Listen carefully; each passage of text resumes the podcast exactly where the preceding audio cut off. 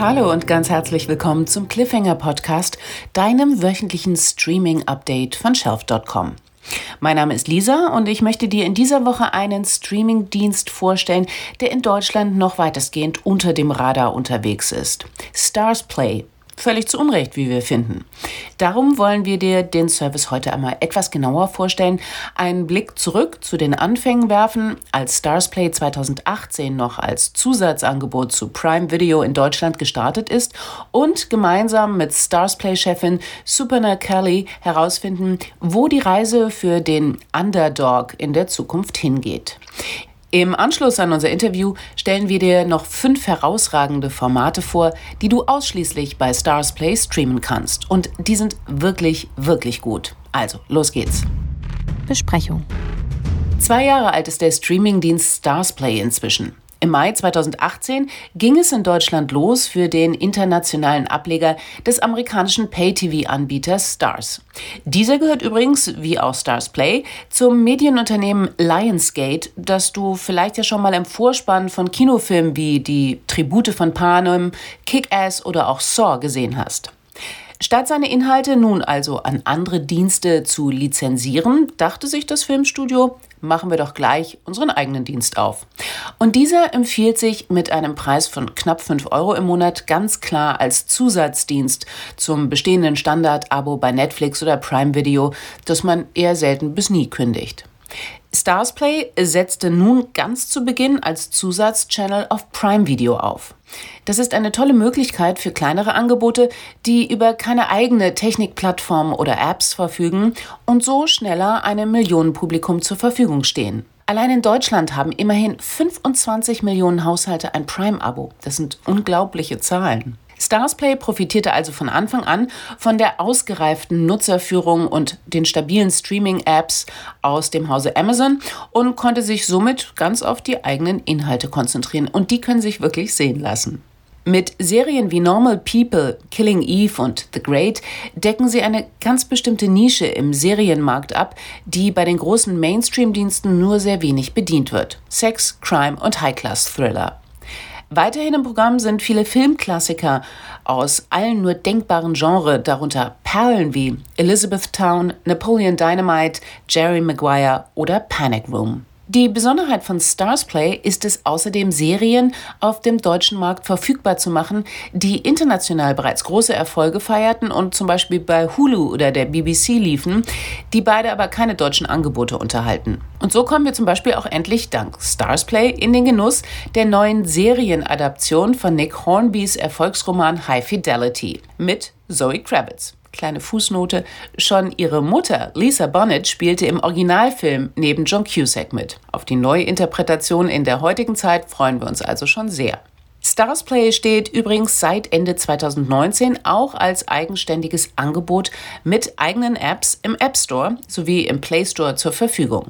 Somit gibt es jetzt noch mehr Auswahl für alle, die den Dienst einmal ausprobieren wollen. Wir können euch den Dienst auf jeden Fall empfehlen, wenn es auch nur für einen eingeschränkten Zeitraum ist, bis man STARZPLAY leer gestreamt hat und dann wieder mal eine Pause einlegen kann, bis sich neue Highlights angesammelt haben. Weiter geht es jetzt mit vielen Insights von STARZPLAY-Chefin Suparna Kelly, die sich mit meiner Kollegin Anja zusammengeschaltet hat. Interview. Hello, Suparna Kelly. Thank you so much for taking the time and talking to us. Thanks, Anya. Nice to meet you. So, do I understand correctly that you are in California right now? Yes, in Los Angeles. Okay, perfect. Thank you so much. So today we want to talk to you about STARZPLAY because we discovered a bunch of great content on the channel lately and are very interested to learn more about it. How would you introduce STARZPLAY to someone who has never heard of it? STARZPLAY is, we think of STARZPLAY as the best of global SVOD. And so we programmed the service with what we consider to be ultra premium content.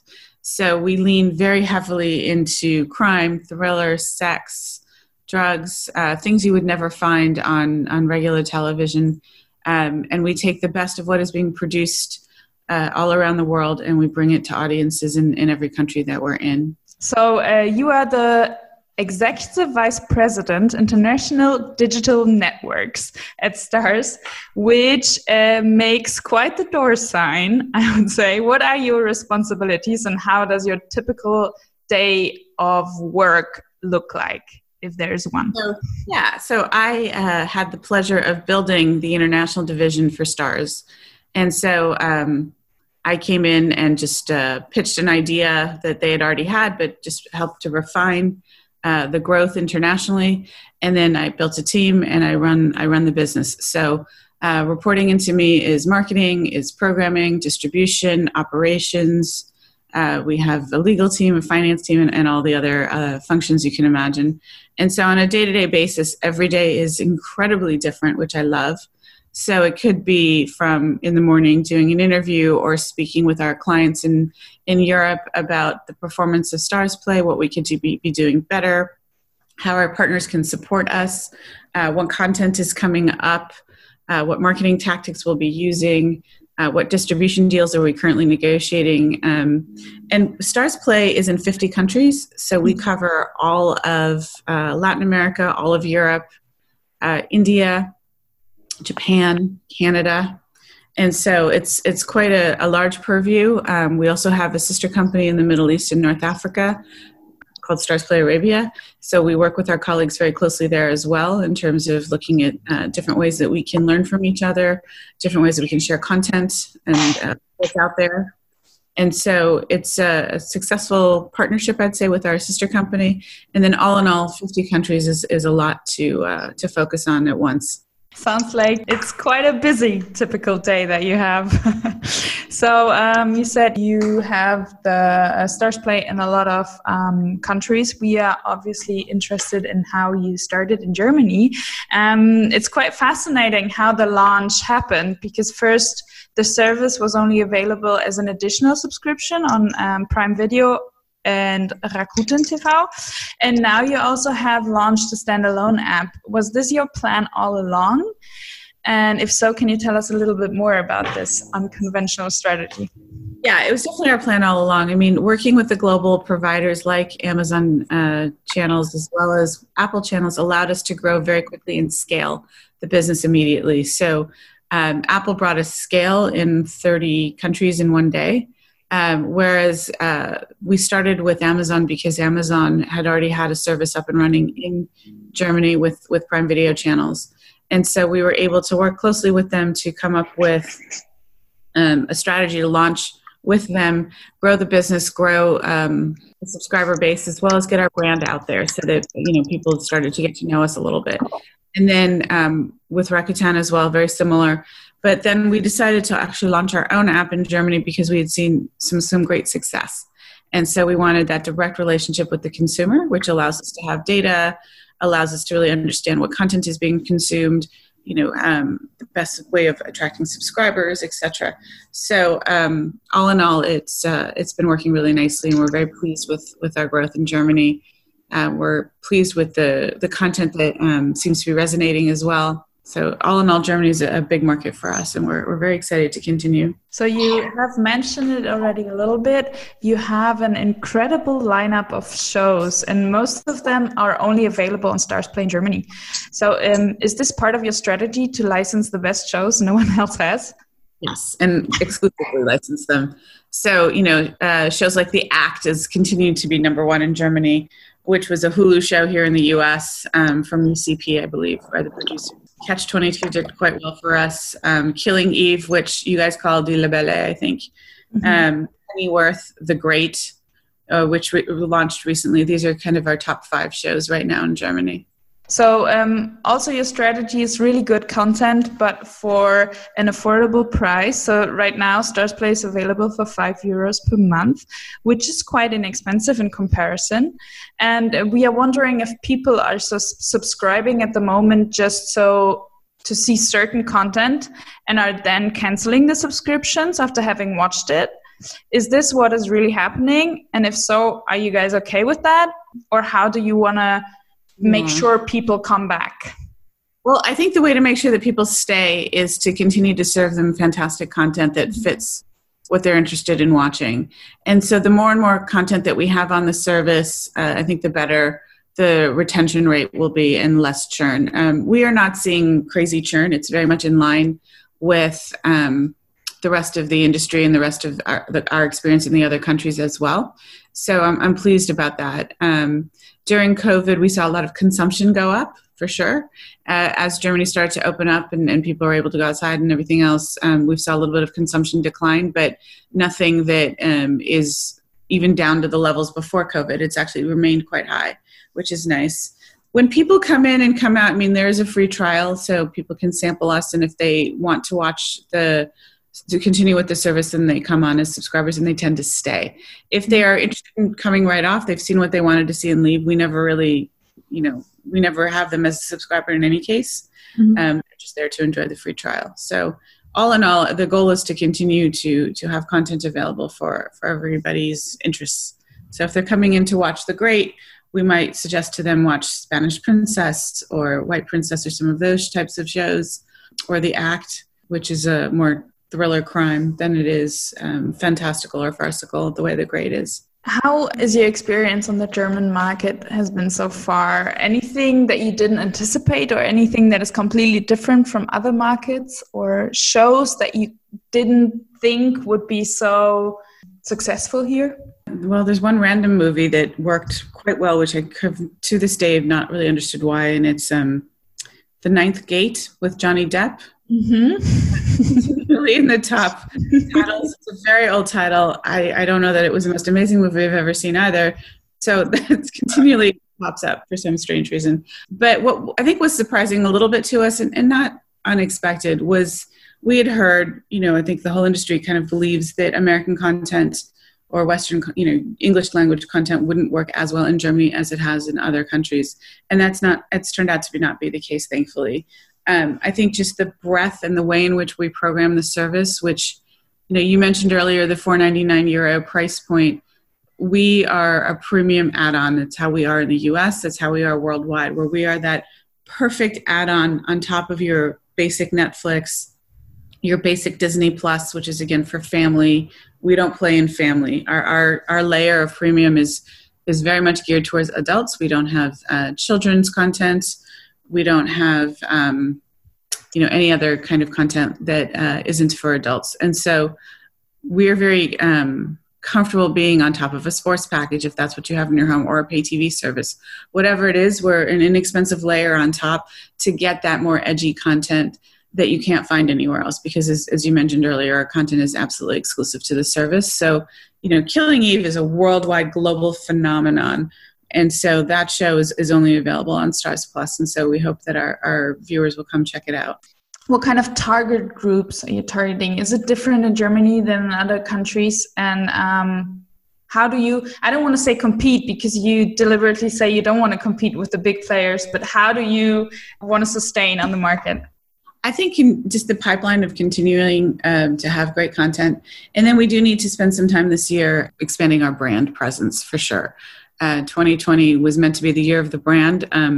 Everything got a little bit sideways with COVID, but yeah, that's the goal this year, is to get the brand awareness out there so that people know we exist. And the catalog is really quite something.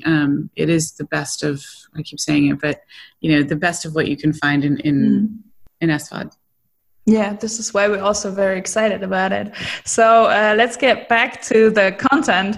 How exactly do you get these great shows? Maybe you can use Normal People that has just aired, or High Fidelity, which will be released in September as an example, to guide us kind of through the process of how to land such good content. Yeah, so we have a team that lives and breathes content. And they have incredible relationships with studios, with independent producers, with writers, etc. And so we've got a team in London, we've got a team in Los Angeles who spend a lot of time, before they could, when they could travel, to traveling all over and meeting with people to make sure that we are in the conversations with the likes of a Netflix or an Amazon. And what's interesting is that we're finding more and more producers are much more interested in working with us than they are with the big global producers, because we are not taking every single country.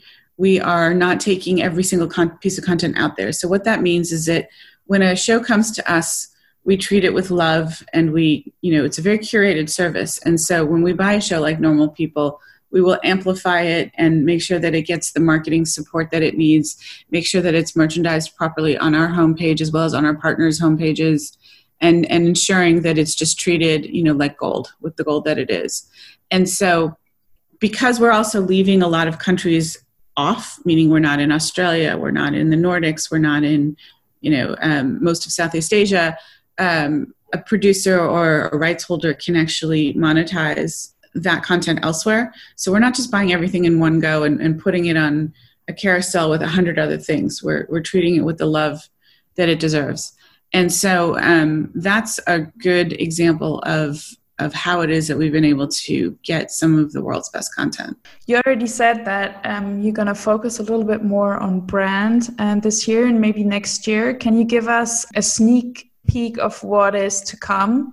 In the next 12 months, we will be, you'll see us spend some time and some energy on originals, STARZPLAY originals in local languages, and there'll be announcements about that coming in the next month or so. So that's taking up a lot of our time and effort, which I love, because it is a natural evolution of our service is to now go into original content that we are sourcing, we are producing. And so we've got a bunch of shows lined up, so it's not just a one-off. So that's definitely part of building our brand. And the second part of building our brand is the usual, you know, 360 marketing approach, where we'll start again to do ground events someday, certainly more television spots and outdoor that we've done in multiple other countries. And so Germany's definitely next on the radar.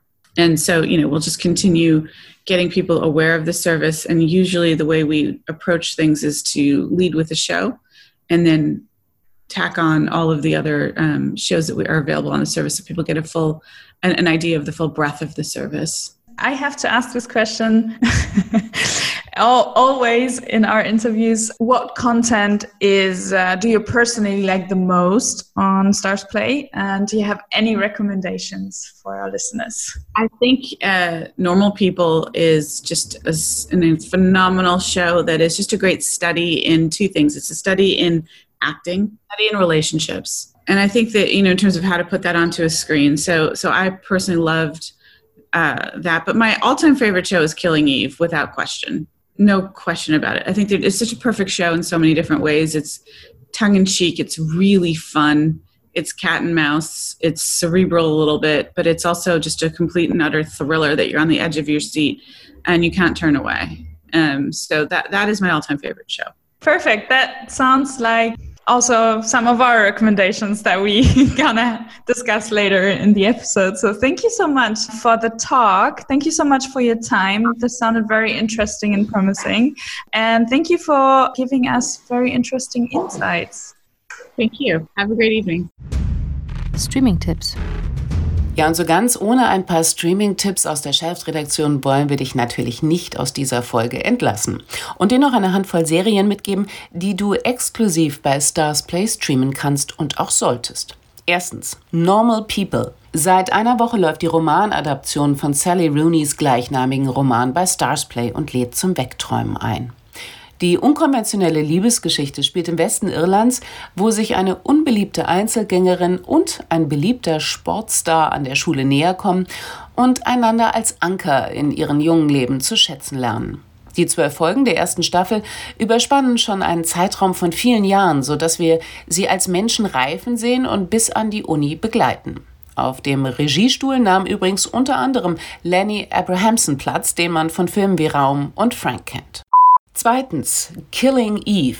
Die Serie aus der Feder von Phoebe Waller-Bridge, bekannt von ihrer ausgezeichneten Comedy Fleabag, spielt nicht nur mit gängigen Geheimagenten-Klischees, sie zeigt vor allem die spannungsgeladene Beziehung zwischen zwei Frauen, die einander gar nicht so unähnlich sind. Um genau zu sein, MI6-Agentin Eve Polastri, verkörpert von Sandra Oh, und die von Jodie Comer gespielte Auftragskillerin Villanelle. Während sie es nun aufeinander abgesehen haben, versteht es die Serie, mit skurrilen Situationen die Anspannung immer wieder mit einem lauten Lacher aufzulockern. Die Serie ist inzwischen auf 3 Staffeln angewachsen.